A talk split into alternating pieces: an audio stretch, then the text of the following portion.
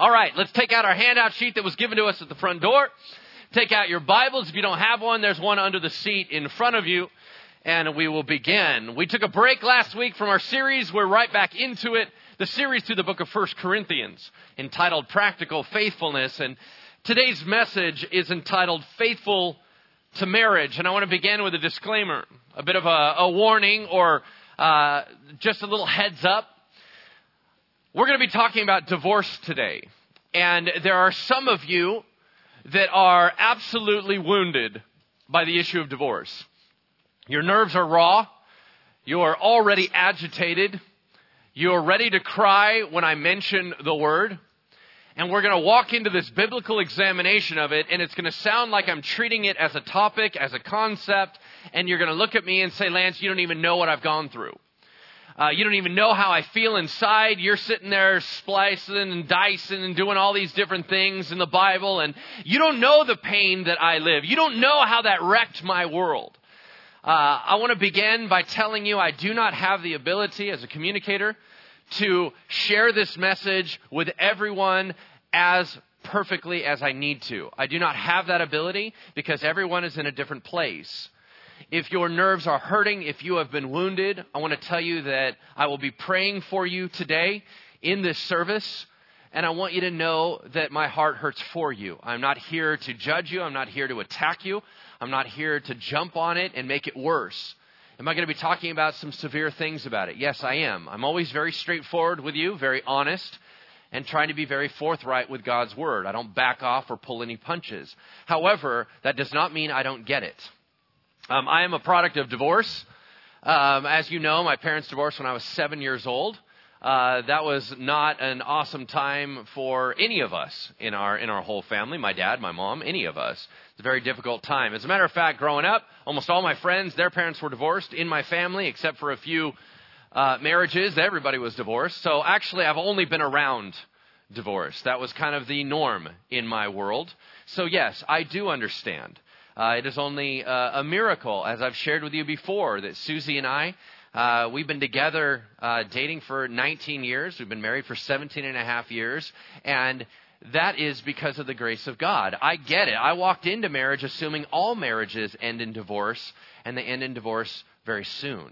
So I get it. I understand it. Um, however, there are some of us in this room that treat our marriages with a cavalier attitude we are arrogant, we are abusive, and you're not listening to me.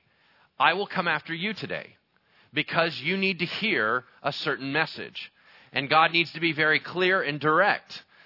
Maybe perhaps in your mind, divorce is no big deal, and that marriage is not sacred, and that you feel that you can do whatever you want. I'm going to tell you that it is better to submit to God's word now than to have Him correct you later. So, as I'm sharing, everybody is in a different place in this. And so I'm going to be all over the map in how I share. So let's dive into this head on. Let me share with you some statistics that I found on 2011 divorce statistics about what happened last year. Last year, 49% of marriages ended in divorce. And statistically, first marriages end in divorce just shy of eight years. So if you have have a marriage that is eight years or longer, you are beyond the average. Uh, the average age of a male who divorces is 40. Average age of females is 37. In the year 2000, there were 21 million divorces on record, with 58 million couples separated, not living in the same house, but still divorced. That's 79 million couples that don't live together. Uh, that's a big deal. That's a huge, sizable amount in America. That's just U.S. alone. Now, I would suggest that all of us have either been in it, been through it, are going into it, or have somebody very close to us that has been divorced. This touches all of us, right? This is not an out there thing. This is our real lives. Um, uh, the statistics show that kids of divorce are far higher likely to get divorced themselves. That's just merely a fact. Now, how does this impact society? With our marriages disintegrating at such a rapid pace and continually doing so, uh, both inside the church and outside the church. What impact does that have on how we treat relationships? We obviously see relationships a little bit different now than we did maybe 50, 60, 70 years ago. Before it was this idea of lifelong. Nowadays it's a I don't know if we're going to make it. There's a very different attitude of couples walking into marriage. As a guy who does premarital counseling, um, I know full well the nervousness of couples walking into it. Single folks, maybe folks that have been married before, for whatever reason that that didn't work out for them, and they're trying to figure out what God desires for them. Um, I'm watching the nervousness right? They're looking at all the rest of us and we're bailing out all over the place, so they don't even know, am I even going to be able to do this? And I would believe that it also has a very significant uh, impact backwards. How society is impacting us. Let me let me speak to just one issue. I am the oldest, pretty much, of the Generation X. All right, so generation me and then lower is the generation X, the millennials, generation Y, all those folks. All right, a lot of us sitting here as well. And what we did is we grew up in the information age, but I would consider it the information overload age. And how do we know that? Well, try Googling anything, right? Google couches and you'll get 1, 1.5 million hits, right? How are you going to sort through 1.5 million references to couches? Is that helpful at all? You're bombarded so much by information you don't even know how to filter it anymore. There's such high mobility in our society. We move around. I just got a chance to go preach at a church in Washington, bounce over to Seattle, come back within a matter of days, and I can just move around the nation. Well, because we are so heavy technology, because we are, we are so heavy postmodern in how we look at things, uh, let me use an analogy on how it's impacting us. Uh, if you get an iPhone right now, right, what, what generation do you have of iPhone? Right? So if I say, hey, I got an iPhone 4, you kind of go, huh, right? What, what does that mean? What do you mean? What is that? because you got an iPhone, what, S or, oh no, you're waiting for the, with the 5 to come out, right? You know full well the minute you buy an iPhone, they're going to announce the next generation of iPhone. If I say to you, um, I say, hey, why don't you fire me an email? And you go, hey, what kind of computer you got? And you go, you know what, mine's about seven years old. there goes that, that look again, right? What do you mean, ha? I got a seven year old computer. Y'all know that it's out of date. All the software is blown right past it a lot of things it doesn't even hold up. And whatever you have, you know whatever's coming next is the one thing you should have got, right? And so you're always paranoid. Why should I bother getting a TV? Now we're going to go 3D. Now we're going 3D without glasses. Now we're going to go this, right? It's HD. It's, it's 1080. It's, and, and everything keeps changing. When everything is constantly changing, I'll tell you the impact that it's had on Generation X and below. We're all commitment phobic. There's no point in adhering and committing to anything because it's going to change on you, and whatever next is better than what you had. We spend our entire lives paranoid that we locked in too early. Uh, we, we are so scared to be able to say, yes, I'm all in. You think that's not going to affect our marriages? You think that's not going to affect our relationships? I mean, we're staying single so much longer right? So much of it is, I don't know, I'm changing, you're changing. I don't know if I can even commit right now. I don't even know what's going on. I mean, there's this idea I'm meeting so many people and, and now my, my whole view is worldwide. I'm in contact with people online that don't even live in my area. It's now there's this huge, massive world. I can't even sift it. And I'm supposed to say, yes, I will commit the rest of my life to you. I don't even know where I'm going. I don't know where I'm going to live all that has a massive impact on our marriages and a massive impact on our commitment levels. But whatever you do know, wherever, whatever you've been through, I believe the fill in the blank is probably true for you. And it's this divorce is far more damaging than we assume. Divorce is far more damaging than we assume. I will merely cite one grouping to get you on the same page as me and that is who are the unintended casualties of divorce? Children. It's always the kids. We adults are devastated, but we have tools, we have skills to be able to navigate. Children do not. They are forced to be in positions that they do not know how to walk through. So I'm going to, as a pastor, I'm going to lay into you for a second. If you were in a divorce scenario, all right? Because I have to be very strong on this point. Don't ever use your children as leverage in a divorce. Do not ever communicate through your kids to your ex. Tell her this. Don't ever badmouth your ex to your children because you're ultimately slaying their spirit. You keep trying to say, I want them to know what their dad's like. They'll learn what their dad is like. When you insult their father, you're insulting them. They will turn back on you and they will eat you alive. Do not ever harm children more than is necessary. They don't need to be picking and choosing and trying to sort out who do I love more. They need to be able to love their mother and father 100%. The rest of it, they will find out as they grow up. But what we must do at all times is maintain a civil relationship, especially in front of the children. Amen? Amen. Turn with me to 1 Corinthians chapter 7. 1 Corinthians chapter 7 verse 10. We're only going to go through seven verses today, a very short amount, but definitely hard hitting. Um, because as prevalent as divorce is in our day, it was even more prevalent in Paul's day.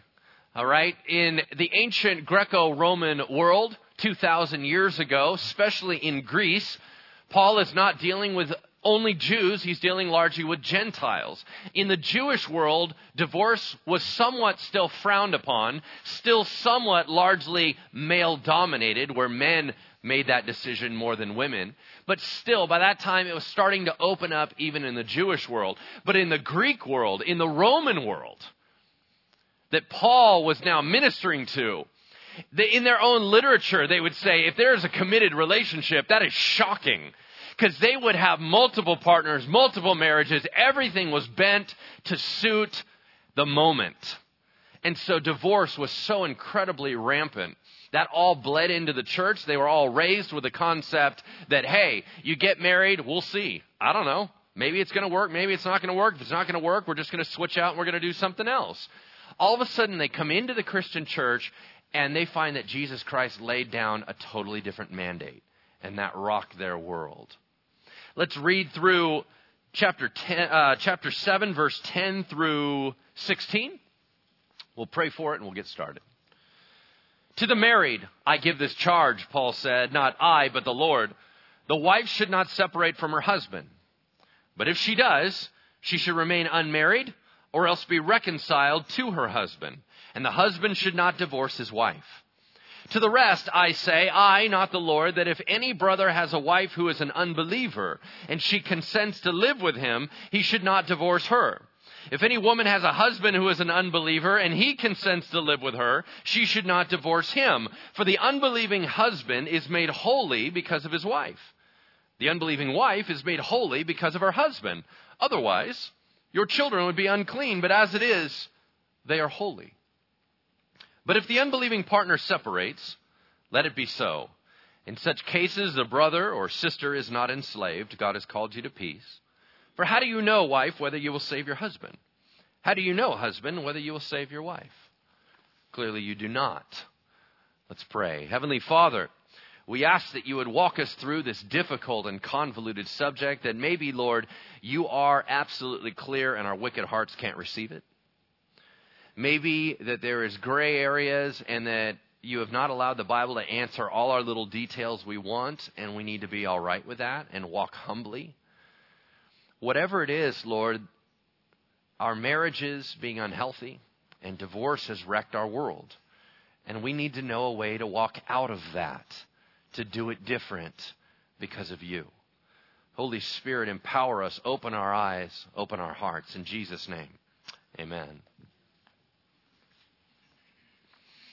The last thing I'll say before we walk into this is that please remember that in 2,000 years ago, first marriages were still largely arranged on all different areas of life. What that means is it's a little different than us. We have a hard time keeping our marriages together when we selected our mates. They did not select theirs. They were selected by their parents. They were automatically paired up with somebody they may not have never met before and they had no interest in. So they had an added burden that we don't even have. Just keep that in mind. All right, let's let's dive into this. Paul begins in verse 10 by saying this, "To the married I give this charge, I give this command, I give this teaching, I give this rule, whatever you want to say." And then he says, "Not I, but the Lord." Now we could look at that and we would go, so everything else you've said, what is your opinion? Now you're sharing something from God? Why don't you always share something from God?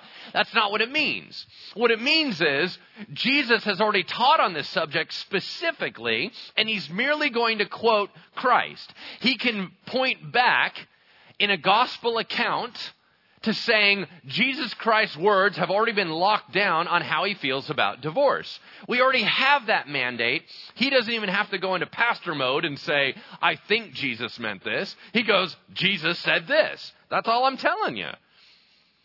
The wife should not separate from, that word means divorce. The wife should not divorce her husband. Now you're going to find out illegitimately right? And we're going to find out what's legitimate divorce. Is there a reason for divorce? Is there not? We have a lot of reasons that we have put on the table. We put on things like abandonment and abuse and neglect and uh, misconnection and bad sex life and we got a million different things that we'll get divorced for right personality clashes um, adultery different things like that we have this whole list are all those legitimate in the eyes of god for a divorce well, you're going to find out no. The answer is no. So, what are legitimate reasons for divorce? So, but if she does, for legitimate reasons, illegitimate reasons, you're going to find out there's a difference. She should remain unmarried. Now, that means for the rest of her life, or else be reconciled to her husband. What's intriguing is it doesn't answer at all what if he went out and got married again? Right? You can't marry that guy if he's already married to somebody else. The Bible does not tell us all the questions or tell us all the answers that we want to know. The Bible seems to move on and say, we'll get to that, or we're assuming that, or whatever. Well, that's frustrating for us because we want to know all the details. What about this situation? What about this? You're going to find out that the situation of divorce and the divorce and remarriage is very messy. Depends on what passages you're reading. You got to consult the whole counsel of God on this. She should remain unmarried or else be reconciled to her husband, and the husband should not divorce his wife. Okay, the first thing right off the bat that's weird about this is he's dressing men and women. Um, Paul is a Jew through and through. And because in his culture it was still largely male dominated, almost always he would address men. But he's dealing with Greece. He's dealing with Gentiles. He is the apostle to the Gentiles. They do things differently. As a matter of fact, what you will find is that in the church of Corinth, women had a very difficult time finding out where their place was because they came from various backgrounds, walked into the church, saw freedom, and a bunch of them just obliqued and began to go ballistic on different things. One of them was the idea of wait a second, I can get a divorce. I can get rid of this loser and move on. And all of a sudden, Paul has to start putting on brakes because they're beginning to see things that aren't really there. So, first of all, he's talking to wives and husbands. The same rule applies to both. This which applies to men applies to women. That which applies to women applies to men. Pick it up in verse 12. To the rest. What do you mean to the rest? To the other category of issues, what about mixed marriages? What about the idea of one is a believer, one is not a believer? What do you do there? Because they started going crazy on what do we do with those marriages? Is this polluting me? Do I need to do this? How does this happen? Is God mad at me? Watch what Paul says. To the rest, I say this, I, not the Lord. Jesus never taught on this, so I'm going into pastor mode, he said. That if any brother, a Christian, if any brother, you're going to find out sister as well, recent convert, right? This church is only five years old. These are adults. That means they got saved later in life. Most of them were already married. What happens when you go out to a, what, Apostle Paul tent revival?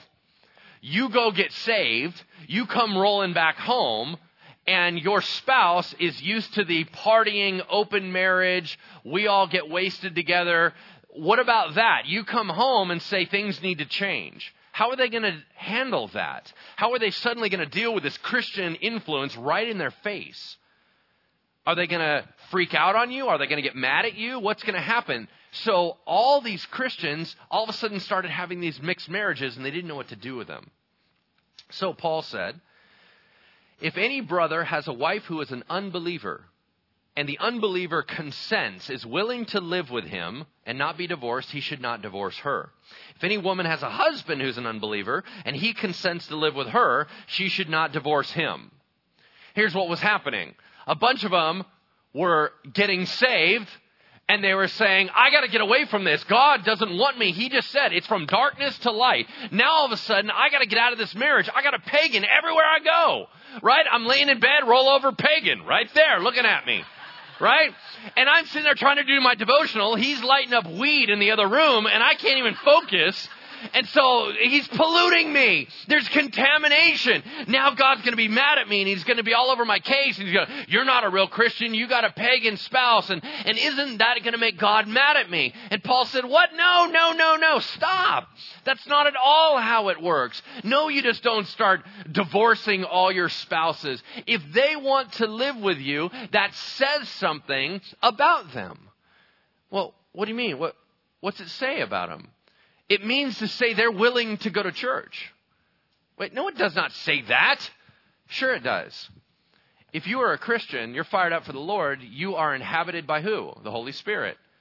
They're in church at home. They are in the presence of Jesus Christ every day through you. If they are willing to live with you, if they're willing to have their most intimate space invaded by the Holy Spirit, that says there is a willingness to engage with God on some level. You do not automatically reject them and remove them out of there because currently they are listening. They're listening to you. As far as this whole contamination thing, let's address that. Verse 14. For the unbelieving husband is made holy because of the wife, and the unbelieving wife is made holy because of her husband. Otherwise, your children would be unclean, but as it is, they're holy. What does that mean? It means contamination rolls the other way, not backwards. You are infecting your household with Jesus Christ. The enemy is not able to push backwards. That's not how it works. Not in this scenario. Now, there is no allowance in the Bible for a Christian selecting to marry a non believer. That actually is not allowed it is only a Christian is to marry a Christian. But if you become a Christian and your partner is not a believer, they do not automatically pollute you. You begin to contaminate them with the power of the Holy Spirit. To be made holy does not mean everyone is saved. That's not the phrase. To be made holy means to be set apart for God's specific focus and purposes. So, when you get saved, you walk back into your marriage, now all of a sudden God is present in their world and He is now working on their hearts just because you're there. In the same way, if any parent is a believer, the children are automatically set aside for God's channel of grace to flow in and begin to speak to the children through the believer. That's all it's saying. It's saying, listen, we now have an opportunity of evangelism happening in the home, and we need to be aware of that. Picks up in verse 15. But let's say the spouse, the pagan spouse, doesn't want anything to do with you. They cannot handle you. They want to get out as fast as they can. They want to divorce you. If the unbelieving partner separates, let it be so. Such, in such cases, the brother or sister is not enslaved, for God has called you to peace. Here's the scenario there. On the flip side, you would have the unbelieving spouse say, I don't know what's wrong with you. You are in some freaky, what, Jesus freak phase. I don't want anything to do with that. I didn't sign up for this. You have no right to bring that into my home. I'm out of here. If they begin to bail out, some of the Christians began to get paranoid that Jesus would be mad at them for being divorced. So they would then try to go back, cling on to that person, and say, My God will be mad at you if you leave me. You can't leave me. Paul said, Stop. Get your hands off him. What are you talking about? I'm not mad at you. God is not mad at you. Listen, if they want to walk they get a chance to walk. If they divorce you, they divorce you. That's how it rolls. You don't grab onto them and force them to stay because somehow God's going to be angry at you. That is not correct. Let them go. We have been called to peace. Watch your testimony. Watch your lifestyle. We don't do that. We're not trying to force something on them. If a non believer leaves, let him go. Now, he said, For how do you know, wife, whether you will save your husband? How do you know, husband, whether you'll save your wife? You have no idea. What if God utilizes you as a channel of his grace to actually save your household? What if your very presence is what Jesus utilizes to draw them to himself? You don't know that. So, as far as you looking only out for yourself, you got to look bigger than that. Back up for a second because God is using you in that environment. All right, so that is it on the surface, right? You think I'm done? No way. Right? What does the Bible say? If we just look at that, it basically says nobody gets divorced, period. That's it. And you look and you go, well, is that what Jesus said? Well, let's kind of walk through the Bible a little bit together. What does the Bible say about divorce? Would you turn with me to Deuteronomy chapter 24? Let's go Old Testament. Genesis, Exodus, Leviticus, Numbers, Deuteronomy. If you hit Joshua, you went too far. Fifth book in the Bible is Deuteronomy. So we're going to take a little walk through. Divorce is mentioned 31 times in Scripture. As I went through and assessed it, it basically breaks it out into making 12 significant points about divorce. Some of them are interesting to you, some of them are boring. I get it. We're not going to talk about all 12. We're only going to hit a couple of them but we're going to hit some of the more uh, popular ones. Uh, the issue, however, gets a little bit muddy. Now, the first mention ever in Scripture that I'm not having you turn to is in Leviticus. And it is a reference to priests, how priests are supposed to act. Now, everybody realize that Leviticus is a weird book? I mean, if you've ever read it, you know automatically something's not right about that book. That is a weird book. It has all kinds of weird rules especially for the priests and the Levites, because God was utilizing them to draw a spiritual picture about deeper things, not just about surface things. For example, the Jewish people were not allowed to wear mixed fiber clothing.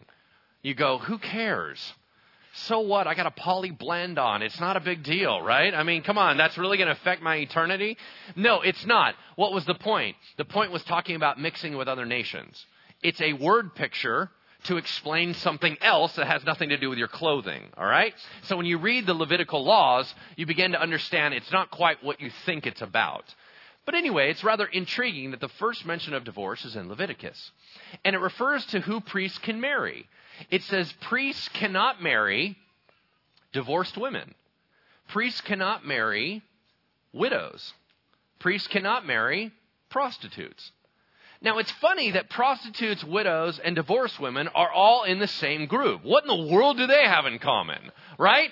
And you look at that and you go, how many priests were marrying prostitutes? And the premarital counselor, they're like, where'd you guys meet? And she's like, work. right? The whole thing's awkward, right? I mean, right off the bat. Is, is that happening a lot? I don't, I don't think so, but all right. Apparently it's former prostitutes, I would suggest. Now, in there, what do those three groups of women have in common? Nothing but this. They've had sex before. That's it. The whole point was is that the priest was only allowed to marry a virgin from Israel. Why? Once again, it was a word picture. It had nothing to do with the condemnation of those women. It had everything to do with a word picture, just like the clothing issue. Now, they added a caveat in Ezekiel Boy, this sure got the priests excited, right? They were allowed to marry one other category widows of former priests. I bet that was a huge pool, right? That was like, yeah! No, what? I don't even, was there like three? And, you know, anyway. All right, let's read Deuteronomy 24. Deuteronomy 24 1, probably the most famous passage in the Old Testament about divorce.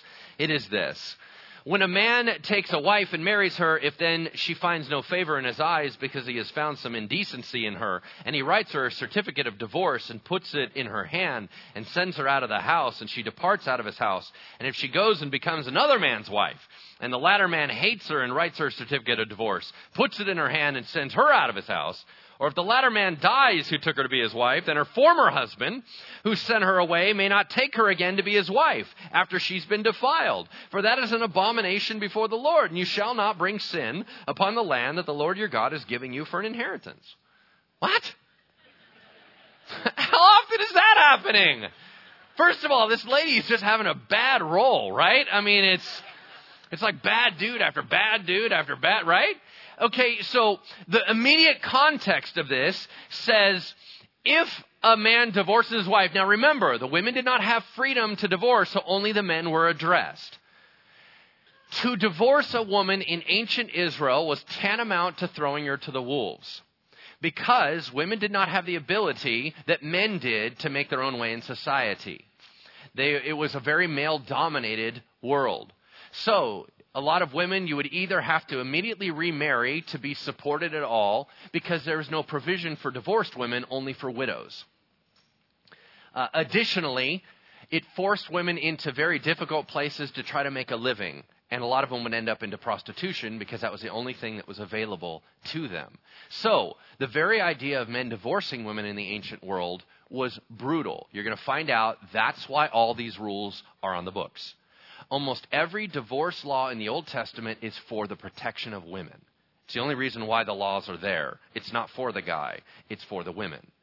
Because in that male dominated culture, the men could take advantage of that.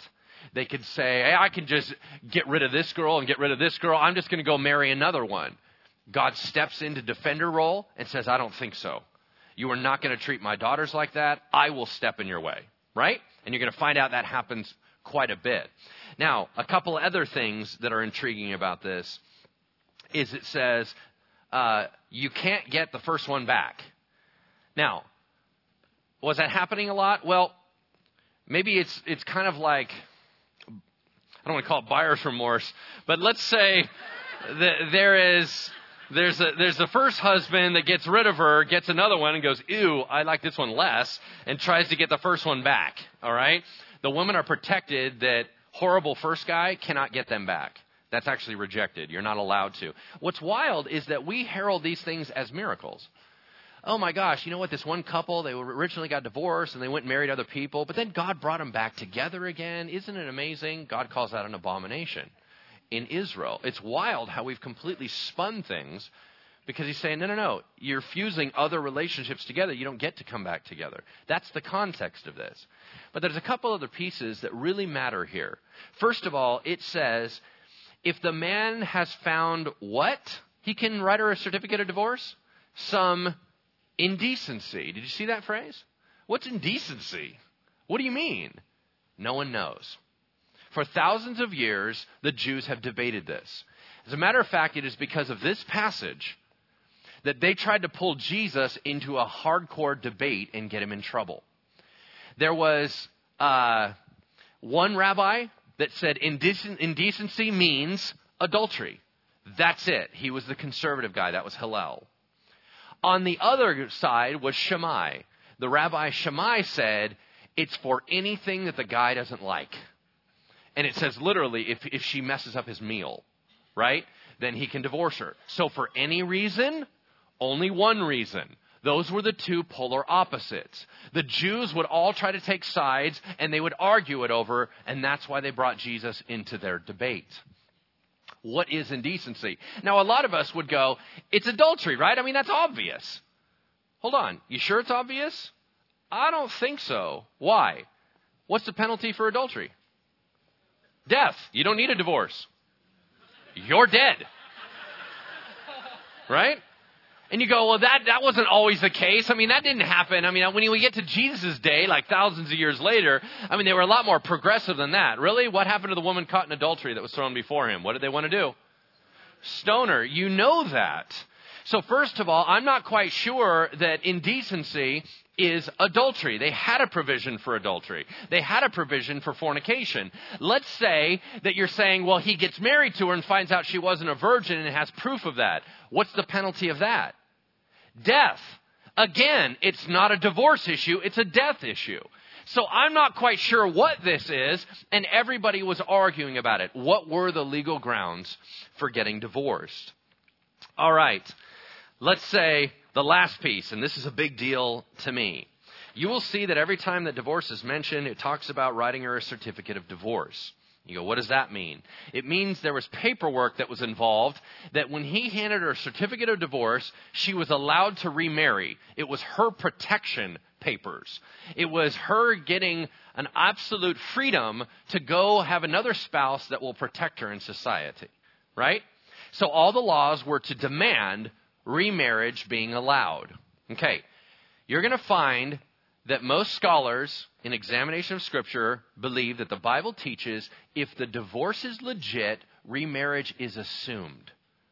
It is always assumed that the remarriage is legitimate as well. If the divorce is not legitimate, the remarriage is not legitimate. But understand, if it's a legitimate reason for divorce, whatever that is, remarriage is automatically assumed by Old Testament and New Testament. But here's the problem that we have in our society and in our church and I need you to memorize two words for me, right? Paper matters. Why? Because here's our problem. We file for divorce and we think we're single. Guess what? No, you're not. Until that divorce is final, you are not divorced. We have a whole bunch of folks that immediately file for divorce. Their marriage has been on the rocks for five years. They haven't had any connection with their spouse for two years. And in their mind, it's dead. Guess what? You don't have the paperwork. Well, that doesn't matter. It's all in my heart. No, it's not. Paperwork matters until our state, whatever state you're in, gives you an authorization that says you are now divorced in the eyes of California you are not free to date anybody. You are not free to go out and do whatever you want. You are still married. I don't care what kind of psycho that guy is. You are not free. We have to be very careful of cleaning up one mess before we go and start another mess. So, we need to realize paper matters. Same thing goes for marriage. Man, we're married in our hearts. That's why we're living together and having sex. Guess what? Not legitimate paper matters. Until the law says that you're married, you're not married in the eyes of God. Let's be very careful on this stuff because you will get married and divorced and everything in your heart. I don't care what your heart says. I'm telling you that there is a process by which God authorizes to say this is legitimate, this is not. Yeah? We got it? All right, let's move on. Um, turn with me to Matthew 19 3. Matthew 19:3. Uh, I'm going to cite a few things as you're turning there. Uh, in Malachi 2, the last book of the Old Testament, uh, it's a famous phrase where in the NIV it says, God hates divorce. Do you remember that? Try checking that one out in the ESV. It doesn't say that at all. Uh, that whole line is removed. And you go, what? I thought that was like a famous one. You can't mess with the famous ones. Uh, what the ESV says is that a better translation is when a man divorces his wife, he hates her and divorces her. That's the actual reading of it. And the reason why is it says he covers his garment with violence. Because remember, to divorce a woman in that society was to hand her over to be harmed. That's why it's saying that to divorce a woman was to hate a woman in that society. Now, in there, we realize a couple things. In Malachi, God said this I locked your marriage down, so it's not your marriage anymore. It's our marriage. So if you think you can break it with each other, even if you agree on it, guess what? You don't have that right. That's my right. I own that, not you. Now, last thing before we read this passage Jesus has some teachings that are recorded in Luke and recorded in Matthew about divorce. Let me read you the one in Luke. This is all it says. Jesus said, Everyone who divorces his wife and marries another commits adultery. He who marries a woman that's divorced commits adultery. Period. That's all Luke says. Now, do we all understand the value of reading the whole counsel of God? If you read one passage, assume that's the entire teaching, what did you just hear? All divorce at all times is adultery. If you read Jesus' same teaching in Matthew, he says, Everyone who divorces his wife except on the ground of sexual immorality commits adultery. He adds a whole allowance. Where did that come from? I don't know. You better read the entire scripture. Otherwise, we're going to be misled on what's going on. At some point, marital unfaithfulness, porneia, whatever that means, it means any of the sexual immorality that's mentioned in Scripture outside the covenant of God. The five that are mentioned in Scripture incest, bestiality, fornication, adultery, stuff like that. If any of those, that is an allowance on here. All right. Now, now remember I told you that when all the, all the rabbis would argue about what was an allowance to get divorced. They brought Jesus into that argument right here. Matthew 19:3. And the Pharisees came up to Jesus and tested him by asking, "Is it lawful to divorce one's wife for any cause?" Meaning they went the Shammai route. Is Shammai right that we can divorce our wives for any reason? Jesus answered, "What have you not read?" Meaning, what you don't know the Bible? Well, that's interesting. Have you not read that he who created them from the beginning made them male and female, and said, Therefore a man shall leave his father and mother, hold fast to his wife, and the two will become one flesh. So they're no longer two. They're one flesh. What therefore God has joined together, let not man separate.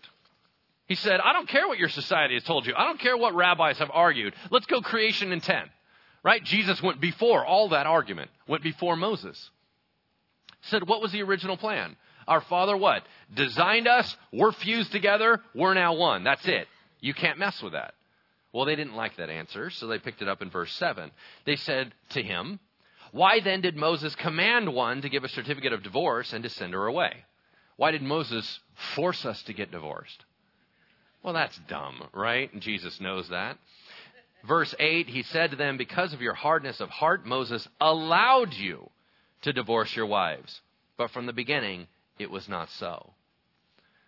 Say, no, no, no, I get it. Because we're all messed up. We're wicked of heart. We're hurt. We're bitter. We can't forgive. We can't move on. We're hurting each other, right? I get it. For that reason, there was an allowance. But that was not the original intention. Then he moves on and makes it worse. He said, And I say to you, verse 9, whoever divorces his wife except for sexual immorality and marries another commits adultery. Now, whatever that means, and you're going to have a bunch of opinions. There's a book called The Divorce Myth that says that the only reason for legitimate divorce is to break up an incestuous marriage. And that's out of a very highly respected man who writes commentaries. You slide on the other side, you're going to get a totally different view, right? Whatever that means, the disciples heard it and went, Holy cow, this is limited. So this is their response. If that's the case, with a man with his wife, it's better not to marry. What if I'm locked in? No way. I'm out of here. I'm not getting married. If I'm all in, like 100% lifelong, and I can't get out, there's no way other than one tiny area, I don't even want to get married. And you think that Jesus would go, come on, guys, you're being extreme. Nope, he makes it worse he said, You know what? That's a great point. You shouldn't get married. All right. Not everyone can go single. Only those to whom it's been given. There are eunuchs who have been made so from birth. There's eunuchs who have been made eunuchs by men. There are eunuchs who have made themselves eunuchs for the sake of the kingdom of heaven. Hey, let one who is able to receive this receive it. You want to be single? All right. Go for it. Let's see how that works out for you. Wow. Once again, what did we see? God has this fusion concept that is no longer two, it is one. And what God has joined together, you don't get to tear apart because it's not yours anymore. Do you understand all those that are single? How serious and significant this process needs to be. Because this is not a haphazard, we're just going to see how it goes, let's just roll into it. Do you understand? That's why in this church, none of our pastors will do a wedding unless the couple has had significant premarital counseling. We don't want anyone walking in unaware. We don't want anyone getting caught off guard. I want you to know exactly. Now, everyone that's married is like, great, I didn't have that. Awesome. Now I'm stuck, man. All right. Let me, let me share this as we wrap it up. Here's something that we cannot do. I have had people in my life that have grown up in church culture and they know that God hates divorce. And so they say a phrase like this our marriage may be garbage, but at least we didn't get divorced like those people. Okay, hold up. Your terrible marriage is just as much of an abomination as their divorce. Do not play that game with me. Do not say, at least we didn't get divorced. Really? That's your argument? That somehow God is pleased just because you're abusive to your wife? But you haven't got divorced, largely because you're so dominant on her, she's scared out of her mind to walk away from you, that's somehow honorable? Do you realize that in the book of Malachi, Jesus shut down all the men of Israel and said, I will not receive anything from your hand. I will not receive any of your offerings. And they said, Why? He said, Because you're treating your wives like garbage. Because you're divorcing your wife, because you think you can do whatever you want, and that it's fine in your relationships. You know what? Don't you dare, he said, try to be at home, be a psycho, to your wife and your children, ladies, this applies to you on how you treat your husband and how you treat your kids. Don't you think you can treat everyone one way at home, then come into church and play a game? Like somehow you're going to come up and be all ready to worship and everything's fine here just because you can, what, pull the wool over our eyes just because we don't know how you act at home? You think God doesn't see you? Of course God sees you. He sees every bit of that. And He is not all right. Allowing your marriage to be in shambles, allowing your marriage to be abusive, allowing that pain in your household is not honoring to God. And if you say, at least we didn't get divorced, that is no help whatsoever. We must submit our relationships to God and say, God, please help us. We're broken people. Listen, for some of us that are very soft hearted, what you heard in the message today is that you're feeling condemnation. You know what? I didn't get divorced for the right reasons. I'm remarried. Now I feel totally guilty. I feel like God hates me. And you know what? Now I'm an adulterer and an adulteress, and, and God must be blocking it. Stop. Here's what's intriguing. Earlier, we read a passage where it says, These types of people will not inherit the kingdom of heaven. And on that list was adulterers. And then he said, That is what some of you were. But you have been purified you have been sanctified and you have been justified in the eyes of God.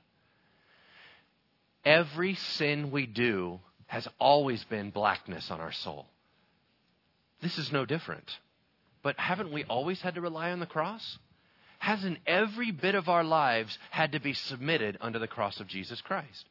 Haven't we always been sinners? Why is that new information to us? Haven't we always needed to be justified and forgiven and cleansed? Of course we have. And for the one in Jesus Christ, the Bible says there's therefore no condemnation. But just because you have an allowance doesn't mean you continue to make bad decisions. Right?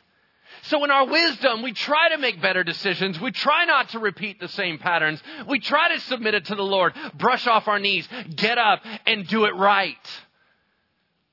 But is God always angry with us? because we're wicked and broken. He is not for his children. He smiles upon his children because Jesus Christ has cleansed you. Jesus Christ has made you holy in his sight. Though our sins be as scarlet, he would make them what? White as snow. You know this. So I understand that there is so much that is wrecking down on you and so much pain. But I need you to know that as a child of God, He has forgiveness, healing, and a way to move forward for every single one of us. Amen? Let's close in prayer and I'll give you the final challenge. Heavenly Father, Lord, we walked through some pretty tough stuff. And Lord, there's so much more to it that we didn't have time to get into. And I just pray, Lord, that you would help us clarify in our hearts where you want us right now. That, Lord, that you would allow us to see you clearly and that you would allow us to know you rightly. Father, may you rescue our marriages. Would you breathe into our homes your Holy Spirit? Would you allow us to have patience for one another? Would you clear up our communication? Would you allow us to begin to love where there is no love? That you would break up solid, hard, rocky ground and make it flourish, Lord, with produce. Would you allow our marriages to be healed in the deepest place? Would you allow us to understand what forgiveness is and what moving on is? Would you allow us to say the words, I'm sorry? Lord, would you begin to heal us from the deepest parts and allow every marriage in this church to begin to rise up and be healthy? In Jesus' name we pray. Amen. Closing challenge is this. If you are married, I want you to plan a day getaway for connecting and discussing the honest state of your marriage. That is a brutal assessment. Babe, where are we at? Kind of conversation. If you are single, make a, and you feel that you want to get married someday, make a list of qualities you desire in a mate. Ask that God would guide you into healthy choices in relationships. Now, the final thing is this. I'm not interested in heaping responsibility on you without giving you tools. You saw in the video that on September 28th and 29th, we are bringing in a world class speaker named Paul Tripp to come in and lead a marriage conference here. If you are married, you probably need to be here to learn those tools, to have help. It shouldn't just be on you. You shouldn't just try to have to try harder. You should be able to try smarter. Second is this, and I want you to write this down. There are some of you that when I say I want you to have a date night, you go, Lance, that's nice for you.